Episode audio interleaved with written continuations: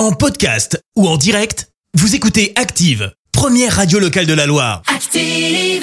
Active, c'est l'heure de questions de parents. Et oui, on retrouve Alice pour répondre à toutes vos questions sur les préoccupations, l'éducation, la gestion du quotidien de vos enfants.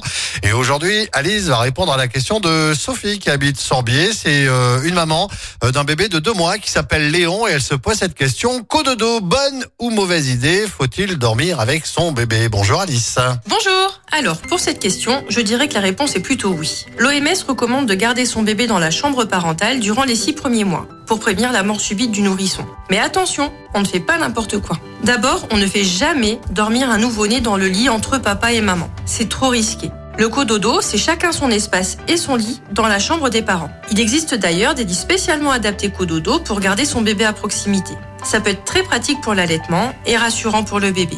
Le cododo, ça permet de le toucher, de lui parler ou de remettre la tétine sans avoir à se lever pour aller jusqu'à la chambre.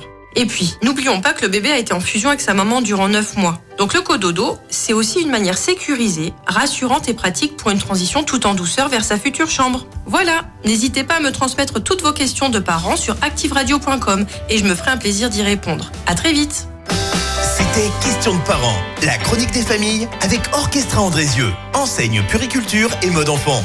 Future maman, liste de naissance et équipement bébé, votre magasin Orchestra Andrézieux vous accompagne dans la vie de parents.